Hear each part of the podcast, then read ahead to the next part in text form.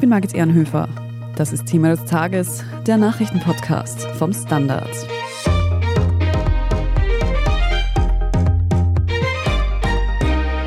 Das heißt ja nichts anderes als ein Kanzler aus dem Volk und für das Volk. Der wollen Sie sein. Ja, und das ist was anderes als ein Kanzler aus dem System für das System. Herbert Kickel will Bundeskanzler werden.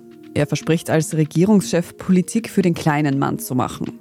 Seine FPÖ inszeniert sich schon jetzt als Partei des einfachen Volkes und wettert gegen die sogenannten Eliten. Die freiheitliche Politik, die eben genau für diese einfachen normalen Menschen arbeitet und tatsächlich wirklich mal ihren Interessen dient, eben im Gegensatz zu all den anderen, ÖVP, Grüne und wie sie alle heißen mögen. Doch ein Blick in das tatsächliche Programm der FPÖ erzählt eine andere Geschichte. Ist die Erzählung vom Volkskanzler also doch nur ein Märchen? Darüber sprechen wir heute. Herbert Kickel will Volkskanzler werden. Andras Sigedvari, du bist Redakteur im Standard Wirtschaftsressort. Was will uns Kickel damit sagen? Was will er mit dieser Inszenierung als Volkskanzler erreichen?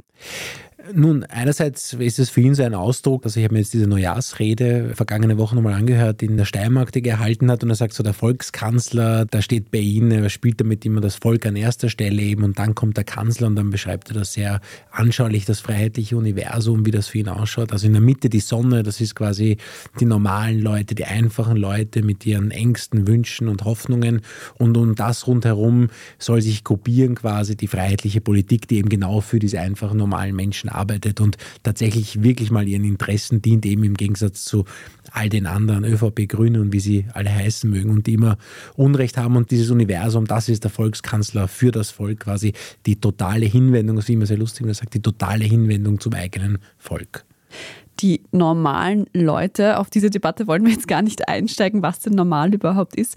Aber was meint denn die FPÖ? Was sind denn die Interessen des Volkes? Also dieser Sonne? Nun, also das ist ein Begriff, was immer wieder vorkommt, sind die normalen, einfachen Leute eben, also die Auto fahren, die auch mal in den Urlaub fliegen, die auch mal Fleisch essen, also die sozusagen alles jetzt machen, was jetzt unter Anführungszeichen irgendwelche links-linken Bobos ihnen da verbieten oder untersagen wurden oder man madig macht aus Klimaschutz oder was auch immer und quasi denen sozusagen der Hausverstand für die einfachen und richtigen Dinge irgendwie fehlen würden.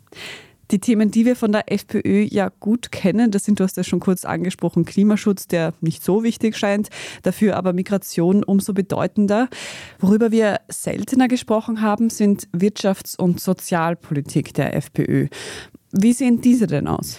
Also da gibt es, hätte ich sagen, eine gewisse Diskrepanz zwischen dem einerseits, was die FPÖ sagt, wenn sie nicht in Verantwortung ist und wenn sie nicht in die Verlegenheit kommen müsste, auch Politik tatsächlich umzusetzen und zu gestalten und andererseits zwischen dem, was sie dann tatsächlich tut, wenn sie an der Macht ist oder was sich aus ihren konkreten Wirtschaftsprogrammen ablesen lässt. Das ist ja ganz klar nicht jetzt in der Opposition, in den Parlamenten, die reden, da kann man ja relativ viel fordern. Das muss man nie umsetzen. Dass das dann wahrscheinlich von dem abweichen wird, was da auf uns zukommt, sollte die FPÖ gewinnen, das ist naheliegend. Dann steigen wir da gleich tiefer ein, was die FPÖ fordert. Wirtschaftlich gesehen war ja im vergangenen Jahr die Teuerung eigentlich das Thema Nummer eins. Welche Konzepte hat die FPÖ da, um den Menschen aus dieser Krise rauszuhelfen? Also ich finde es ganz interessant, wenn die FPÖ wirtschaftspolitische Themen anspricht, egal um was es geht, eigentlich ums Budget, um die Inflation, dann kommen so drei, jetzt ein bisschen vereinfacht, aber es kommen so drei Bereiche. Das eine ist, dass immer sagt, naja, die Corona-Politik, die war ja schuld an der ganzen Teuerung, die Lockdowns. Der zweite Bereich ist immer, na, die Energie ist so teuer, na, warum? Weil wir diese schrecklichen Sanktionen gegen Russland haben. Und der dritte Bereich ist dann immer, Zitat jetzt auch so quasi der Terror gegen Pendler und Autofahrer, die Ökosteuern. Und das Interessante ist bei all diesen drei Bereichen, sie sind eigentlich der Vergangenheit zugewendet oder wenig, was die FPÖ machen kann. Also Corona-Lockdowns, das ist zum Glück vorbei, da kann man jetzt nichts mehr tun. Russland wird die FPÖ nicht die EU-Sanktionspolitik alleine aufreißen. Nicht einmal Ungarn hat das geschafft oder etwas geändert. Und selbst bei der Klimapolitik, wo man vielleicht sagen könnte, da wird zum Beispiel kritisiert die CO2-Bepreisung von Sprit. Aber das ist eigentlich auf EU-Ebene fixiert, dass das ab 2027 kommt. Also sogar wenn eine neue Regierung jetzt an die Macht kommt, die könnte das vielleicht für ein oder zwei Jahre abschaffen, müsste es aber dann wieder einführen, weil es auf der EU vorgeschrieben ist. Das heißt, die FPÖ macht da wirtschaftspolitisch Themen auf, die eigentlich, wo sie auch keinerlei Verantwortung etwas daran ändern kann. Also das drängt mich zum Schluss, das sind nicht die wirklichen Sachen, die die Freiheitlichen auch interessieren. Die Konzepte, die sie sonst vorgelegt hat, da wurde alles gefordert, nicht? Also auch höheres Arbeitslosengeld, in die Energiemärkte eingreifen, die Preise regulieren. Man hat mit der SPÖ für eine Mietpreisbremse gestimmt. Also da ging es kunterbunt durch, aber eben Papier ist geduldig, fordern lässt sich ja sowas leicht. Wenn wir uns jetzt anschauen, was die Bevölkerung in Österreich beschäftigt, dann betrifft eigentlich alle der Arbeitsmarkt. Hier gibt es einige Baustellen. Wir haben auf der einen Seite viele freie Stellen, auf der anderen Seite braucht es Fachkräfte aus dem Ausland, um den Bedarf in gewissen Branchen zu erfüllen. Du hast vorhin schon einen Punkt gesagt, die FPÖ fordert ein höheres Arbeitslosengeld. Aber wie sieht denn generell der Plan der Freiheitlichen in Bezug auf den Arbeitsmarkt aus? Genau, das war ein Punkt. Und sonst verknüpfen sie natürlich ihr Kernthema, das ist immer Migration. Früher hat die FPÖ immer gesagt, sie wollen irgendwie einen Einwanderungsstopp, auch einen sektoralen Einwanderungsstopp aus EU-Staaten, was natürlich unmöglich ist. Sowas gibt es nicht. Und jetzt zum Beispiel sagen sie, naja, sie wollen, wenn die anderen die Rot-Weiß-Rot-Card, also den Zuzug auch aus Drittländern erleichtern nach Österreich, dann sagen sie, nein, wir müssten die Lehre in Österreich aufwerten oder eben uns unser Problem ist nur entstanden, weil die Kinder aus den Schulen so schlecht ausgebildet rauskommen. Und warum? Weil wir halt so viel Migration haben. Also da wird das verknüpft. Es gibt auch andere Bereiche, zum Beispiel die Arbeits- und Sozialsprecherin der FPÖ sagt dann die Lehre. Da ist ein Problem, wir haben so einen Lehrermangel, weil in den vergangenen Jahren das akademisiert wurde, die ganze Ausbildung. Also man muss da zum Teil jetzt studieren, längere Ausbildungen machen. Das ist zum Beispiel sicher ein rationalerer Punkt, über den sich wirklich gut diskutieren lässt, als das andere, wer jetzt in unsere Schulen geht. Auch daran wird die FPÖ nichts ändern können. Mhm. Also auch der Fokus hier sehr stark auf das Kernthema der FPÖ. Ein anderer Bereich aus der Sozialpolitik ist das Thema Familie. Die FPÖ setzt ja hier in ihrer Inszenierung sehr auf das traditionelle Bild Mutter, Vater, Kind. Spiegelt sich auch das in Ihren Konzepten für Familienpolitik wieder? Also schon, ich glaube, das ist ein Punkt, wo, weil ja immer wieder die Frage ist, mit wem kann die FPÖ besser, mit der SPÖ und mit der ÖVP. Und ich glaube, das ist nicht so wahnsinnig schwierig, das zu sagen. Sie kann das sicher mit der ÖVP. Und da trifft sich, glaube ich, erstens dieses Familie stärken und gleichzeitig das, was auch die FPÖ immer durchzieht, nämlich eigentlich schon Politik für, ich würde wahrscheinlich sagen, das obere Drittel der Gesellschaft zu machen. Also ein Beispiel, ein FPÖ-Vorschlag hat gelautet im Wirtschaftsprogramm, das letzte ist aus 2017, ein neueres gibt es nicht, aber damals war Kickl schon Generalsekretär, Norbert Hofer hat das mit vorgestellt, da war auch noch der Strache dabei, den gibt es nicht mehr, aber alle anderen Akteure sind die gleichen. Und zum Beispiel in diesem Programm war eine große Steuerentlastung geplant für Familien und das wäre so gegangen, dass man sagt, das Einkommen der Mutter oder des Vaters oder der Eltern, die hätten das auf die Kinder verteilen können. Und dadurch sinkt das theoretische Einkommen, das der Vater versteuern soll, also nur theoretisch, nur das steuerliche Einkommen sinkt und er zahlt weniger Steuern. Und wer profitiert davon? Davon profitieren natürlich Gutverdiener, die viel Steuern zahlen. Wer keine Steuern oder wenig zahlt, der hat davon nichts. Das wäre eine Entlastung. Und dann Konkretes zu machen, als dann mit der, kolliert wurde, auch mit der ÖVP, wurde eingeführt der Familienbonus. Das ist also so pro Kind ein steuerlicher Absetzbetrag von 1500 Euro. Der wurde jetzt inzwischen auch schon wieder ein bisschen korrigiert. Auch für Alleinerzieherinnen gibt es da mehr. Aber das ist auch eine relativ starke natürlich Bevorzugung von gut verdienenden Familien, die steuerlich etwas geltend machen können und Kinder haben.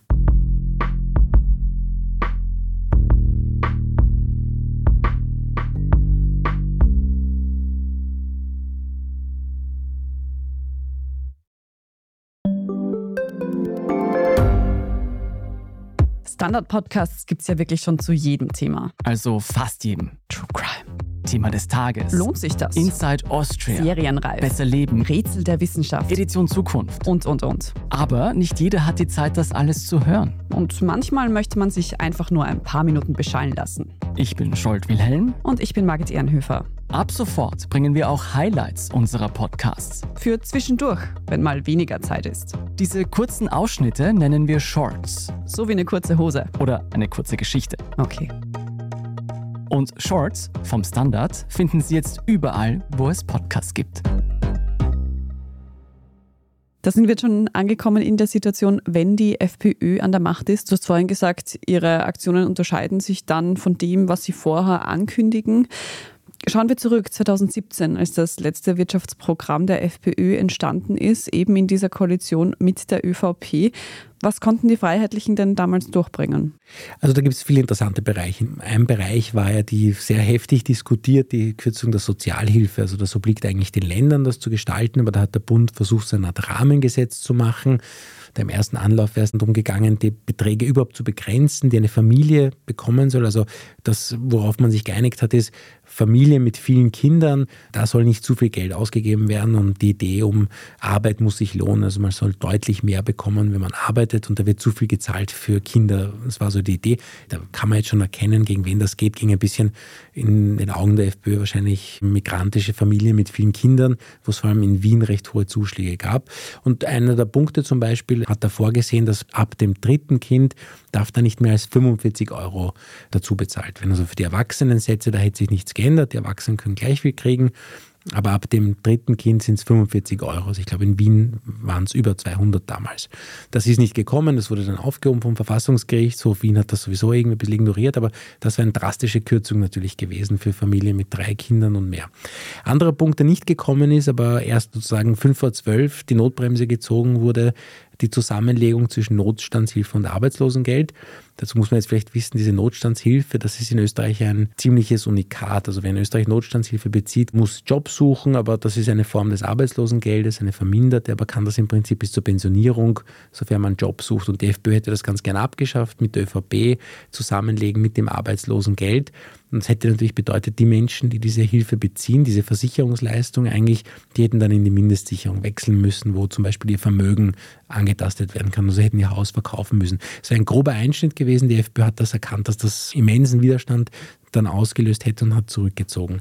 Anderer Punkt zum Beispiel beim Steuerrecht, da wurde paktiert, die Unternehmenssteuern zu senken von 25 auf immerhin 21 Prozent, also die Körperschaftssteuern. Das ist eine sehr große Einsparung gewesen und die kommt einer sehr kleinen Gruppe von wirklich gut verdienenden Unternehmen zugute, eigentlich sonst niemanden. 5 Prozent der Unternehmen sind 80 Prozent der Körpersteuer in Österreich und die hätten sehr stark profitiert. Auch diese Reform kam dann so nicht, weil dann Ibiza explodiert ist. Die Grünen haben das dann auf die Hälfte runtergehandelt mit der ÖVP. Und, das sollte man vielleicht aber auch noch dazu sagen, Vollständigkeitshalber, es gab schon noch ein Entlastungspaket unter der Freiheitlichen, also die Steuerstufen für Arbeitnehmerinnen und Arbeitnehmer, die hätten auch gesenkt werden sollen, so wie sie dann auch später von dieser Koalition gesenkt wurden. Mhm. Steuerentlastungen bedeuten aber auch immer, dass dem Staat natürlich Geld entgeht, das er dann wieder für Sozialpolitik einsetzen könnte. Gab es da von Seiten der FPÖ Ideen, Konzepte, wie man das kompensieren kann? Naja, also eine Idee im alten Wirtschaftsprogramm war eben Optimierung im Sozialbereich, bei den Sozialleistungen. Was das genau gemeint ist, hat damals niemand gewusst. Vielleicht waren diese Optimierungen in der Sozialhilfe ein Schritt in diese Richtung, aber da kommen natürlich nie diese drei Milliarden oder zustande. Also da geht es um ein paar Millionen. Und was die FPÖ auch immer wieder gefordert hat, auch im Programm, ist irgendeine Form von Verwaltungsreform. Und da ist jetzt eine Empfehlung für alle, die es kennen, die sollten es nochmal nachschauen und für alle, die es nicht kennen, die sollten sich ansehen. Da gibt es eine schöne Rede vom jetzigen Bundespräsidenten Van der Bellen, der damals noch Abgeordneter im Parlament war und sich über diese Einsparungspotenziale lustig macht. Also die FPÖ hat gesagt, man kann bis zu 12 Milliarden Euro einsparen. Also wir können das hat der DFB im Wirtschaftsprogramm vorgeschlagen, wir sollen die Menschen um 12 Milliarden entlasten und dafür Steuern, Abgaben senken und im Gegenzug eben eine Verwaltungsreform. Und da macht sich der Van der Bellen darüber lustig, dass das völlig unmöglich, das ist eine völlig illusorische Summe. Also niemand, der sich damit je beschäftigt hat, ist auf so eine Summe gekommen und da macht er sich auf sehr suffisante Art und Weise über den damals noch Strache lustig. Ich möchte nochmal auf das zurückkommen, was du vorhin gesagt hast. Also in Regierungsverantwortung ist die FPÖ eher die Schiene gefahren, Leistung muss sich lohnen, es sollte Steuersenkungen für Unternehmen geben. Man könnte meinen, das ist schon fast liberale Wirtschaftspolitik. Und jetzt sehen wir aber auch auf der anderen Seite eine FPÖ, die die Erhöhung von Sozialleistungen fordert, die einen Eingriff des Staates in zum Beispiel die Energiewirtschaft fordert. Ich habe das Gefühl, da wird versucht, zwei verschiedene Zielgruppen zu bedienen. Ist es so und woher kommt es? Also ich würde zum einen sagen, dass es gar nicht wirtschaftsliberal ist und da muss man unterscheiden, es gibt ja wirklich Wirtschaftsliberale und dann gibt es immer so, vielleicht salopp gesagt, die 1% Liberalen, also die eher für die oberen 10, 15% Politik machen. Ich glaube, das ist schon bei der FPÖ, sieht man zumindest, wenn sie an der Macht ist, klar durch. Also wenn man so ein bisschen überlegt, wie würde Kickl sich selber nennen, nennt sich ja der Volkskanzler, ähm, das wird ja dann als der Vokacki, ist vielleicht in Wahrheit der Reichenkanzler, der Reikacki, Kickl. Vielleicht sollten wir über das diskutieren. Aber da gibt es natürlich einen Spagat nicht. Die FPÖ ist gegründet worden als eigentlich Partei sozusagen des dritten Standes. Also auch, da waren viele Ärzte dabei, viele Anwälte, viele Rechtsanwälte Und so das erste große, was die FPÖ vertreten hat, war schon dieses Politik für die Leistungsträger der Gesellschaft, für die Macher, die etwas wollen. Und die FPÖ hat auch sehr lange viele Industrielle gehabt, die die Partei auch unterstützt haben. Auch die Wirtschaftsakademie der FPÖ, das Wirtschaftspolitische Institut, war zum Beispiel von Familie Prinzhorn mitfinanziert, die einer der größeren Geldgeber waren in den 1970er Jahren schon. Und die Idee war so, man wendet sich an die Aktivelemente, an die Macher der Gesellschaft. Und mit Jörg Haider ist dann die Partei deutlich erstarkt natürlich, ist plötzlich massentauglich geworden, zweistellig geworden und hat sich dann auch natürlich in die Arbeitermilieus, also hat völlig neue Milieus auch, die mit diesen Anwälten, Handwerkern und so weiter gar nicht mehr viel gemeint haben, erobert auch die Arbeitnehmerinnen und Arbeiter und hat sich dann auch diese Figur vom kleinen Mann, an den sich wendet. Und seitdem gibt es sozusagen ein bisschen diesen Doppelspagat, dass man im Sprachbild an die Hinwendung, eben die totale Hinwendung zum Volk, an das appelliert man. Und gleichzeitig gibt es natürlich die wirtschaftlichen Interessen in der Partei und der Parteifunktionäre, die da sicher manchmal andere sind. Was meinst du, wie wird die FPÖ diese Themen, über die wir heute gesprochen haben, im Wahlkampf anlegen? Besteht die Möglichkeit, beide Seiten zu bedienen? Ja, das ist interessant. Eine interessante Frage ist eben, das Wirtschaftsprogramm ist aus 2017, also legt die FPÖ überhaupt etwas Neues vor? Ich glaube, Kickel ist ja ein sehr schlauer Mensch und ich glaube, wird sich da hüten, zum Beispiel noch einmal ein Programm vorzulegen, wo irgendwie Sozialkürzungen angedeutet werden, auch mit Optimierung von Sozialausgaben ich glaube, ein großer Teil wird, was ich schon eingangs gesagt habe, sich damit beschäftigen, eben die Dinge rückabwickeln, die man jetzt also falsch findet. Also zum Beispiel der grüne Stichwort Ökoterror, die machen uns Autofahren teurer. Und da gibt es auch nicht. Diese Regierung hat eine CO2-Bepreisung für den Verkehr eingeführt und dagegen wird man kampanisieren, auch wenn man das vielleicht gar nicht zurückführen kann. Auch genauso Inflation nicht. Das sind ja so leichte Themen eben. Ich glaube, diese Themen wird man versuchen, eher unten zu halten. Eine Entlastung zum Beispiel, das wird man sicher ankündigen. Aber dass das vielleicht auch bedeutet, Einschnitte auf der anderen Seite, wie man das finanziert, ich glaube, darüber wird die FPÖ möglichst gar nicht groß reden wollen. Du hast vorhin schon vom Reikaki gesprochen. Ich frage dich trotzdem nochmal, Geht die Idee, geht das Konzept des Volkskanzlers auf? Hält das Versprechen von Politik für den kleinen Mann zu machen? Nun ist immer die Frage, was man darunter versteht, aber ich glaube, das ist ja dann schwierig, auch zum Beispiel welche staatlichen Leistungen, also auch um jetzt nochmal Van der Bellen zu zitieren in dieser Rede, die ich schon erwähnt habe, da spricht er halt zum Beispiel dafür, dass man kann natürlich staatliche Leistungen kürzen und davon haben Menschen auch etwas, wenn wir weniger Steuer zahlen, das freut ja viele, da hat ja vielleicht jemand auch mehr Geld zum in den Urlaub fahren oder sich etwas Schönes kaufen. Zugleich werden davon natürlich Leistungen finanziert, wie zum Beispiel Kindergärten und so weiter, von denen auch gerade viele Menschen profitieren, die vielleicht nicht so gut verdienen. Und das ist sicher ein Spagat, den die FPÖ nicht auflösen kann. Und wenn sie zum Beispiel diese großen, großen Einschnitte bei Abgaben verspricht, dann muss es da reale Kürzungen geben. Ein Einschnitt, dass natürlich viele, viele Menschen in unserem Land, die ja weniger Einkommen haben, die hier mehr von staatlichen Leistungen in diesem Teil auch profitieren, sind oft Migrantinnen und Migranten, die zum Beispiel weniger verdienen. Das wird der FPÖ wiederum herzlich egal sein, zum Beispiel, wenn dann halt in Wien jemand vielleicht mehr bezahlen muss für einen Kindergarten. Aber den Volkskanzler kann ich da jetzt noch nicht ganz erkennen. Ob sich das mit einem neuen Wirtschaftsprogramm sollte denn eines kommen, noch ändern wird, das bleibt abzuwarten.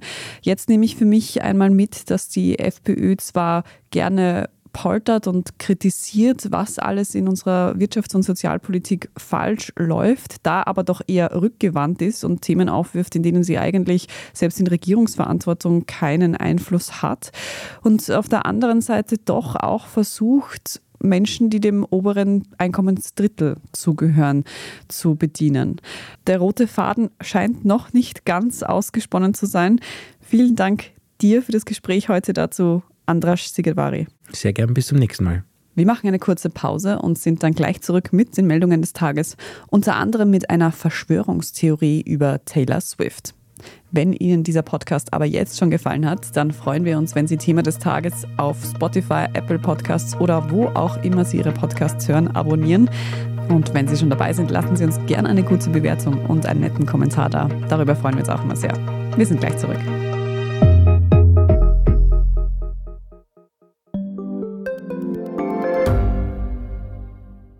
Ich bin die Franziska. Ich bin der Martin. Und wir wollen besser leben. Lohnt sich 10.000 Schritte zu gehen jeden Tag? Ist das Großraumbüro wirklich so schlecht wie sein Ruf? Spoiler, ja. Bringt's was, Intervall zu fasten?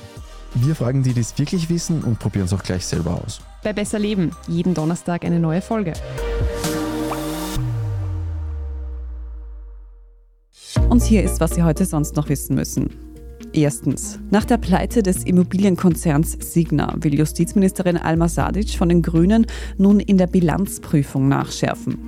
Die Signa hatte jahrelang ihre Konzernbilanzen nicht fristgerecht oder gar nicht vorgelegt. Und das verstößt gegen die Offenlegungspflicht. Zwar gibt es Strafen, wenn Unternehmen sich nicht daran halten, diese fallen aber vergleichsweise gering aus. Und hier will Sadic jetzt eingreifen. Eine Verspätung soll Unternehmen in Zukunft bis zu 100.000 Euro oder bis zu 5% des Jahresumsatzes kosten. Auch eine strafrechtliche Verfolgung von Geschäftsführern kann sich die Justizministerin vorstellen. Im Fall Signa gibt es außerdem einen weiteren Insolvenzfall. Auch die Hamburger Elbtower Immobilien GmbH hat einen Insolvenzantrag gestellt. Die Elbtower Baustelle steht ja schon seit Oktober still. Zweitens, an diesem Wochenende findet in Kitzbühel das große Hahnenkammrennen statt. Das Rennen auf der Streif gilt als die ultimative Herausforderung im Skisport. Insgesamt geht es dabei um eine Gewinnsumme von mehr als einer Million Euro. Und auch der Umsatz in Kitzbühel lässt sich an diesem Wochenende sehen. Es sind 47 Millionen Euro. Die österreichischen Skirennläufer waren in dieser Saison übrigens noch nicht wirklich erfolgreich. Sollte sich das ändern, lesen Sie es jedenfalls auf der Standard.at, unserer Sportredaktion Ticket Live. Drittens, dass Taylor Swift eine der erfolgreichsten MusikerInnen unserer Zeit ist, das muss ich Ihnen, glaube ich, nicht mehr erzählen. Aber haben Sie eigentlich gewusst, dass Taylor auch eine Geheimagentin sein soll? Das hört man zumindest auf dem US-Sender Fox News. Konkret heißt es da, Taylor Swift wäre eine psychologische Operation des US-Verteidigungsministeriums Pentagon zur Manipulation der öffentlichen Meinung. Man merkt schon, der Trump-nahe Sender hat eine Vorliebe für Verschwörungstheorien. Seit kurzem kursiert in rechten Kreisen nun auch ein angebliches Beweisvideo. Darin zu sehen ist eine IT-Expertin bei einem NATO-Treffen und sie sagt die Worte Einfluss, Operation und Taylor Swift. Die besagte Expertin sagt aber, die Wörter hatten überhaupt keinen Zusammenhang und wurden einfach nur willkürlich zusammengeschnitten. Das Ganze geht aber so weit, dass sich mittlerweile sogar das Pentagon selbst dazu äußert. Eine Sprecherin sagt, was diese Verschwörungstheorie betrifft, so werden wir sie abschütteln. Auf Englisch Shake it off, shake it off. Alles weitere zum aktuellen Weltgeschehen finden Sie wie immer auf der Standard.at.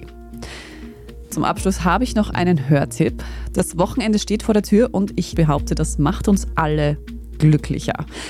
Was uns aber tatsächlich glücklich und das Leben lebenswert macht, das haben unsere KollegInnen vom Standard Podcast Edition Zukunft herausgefunden. Im Podcast erfahren Sie auch, in welchem Alter Menschen am glücklichsten sind. Edition Zukunft hören Sie überall, wo es Podcasts gibt. Falls Sie uns noch irgendetwas mitteilen möchten, Feedback haben oder ein Thema, das wir mal behandeln sollen, dann schreiben Sie uns gerne an podcast.derstandard.at. Und wenn Sie unsere journalistische Arbeit unterstützen möchten, geht das am einfachsten mit einem Standard-Abo. Alle Infos unter abo.derstandard.at. Ich bin Margit Ehrenhöfer, Baba und bis zum nächsten Mal.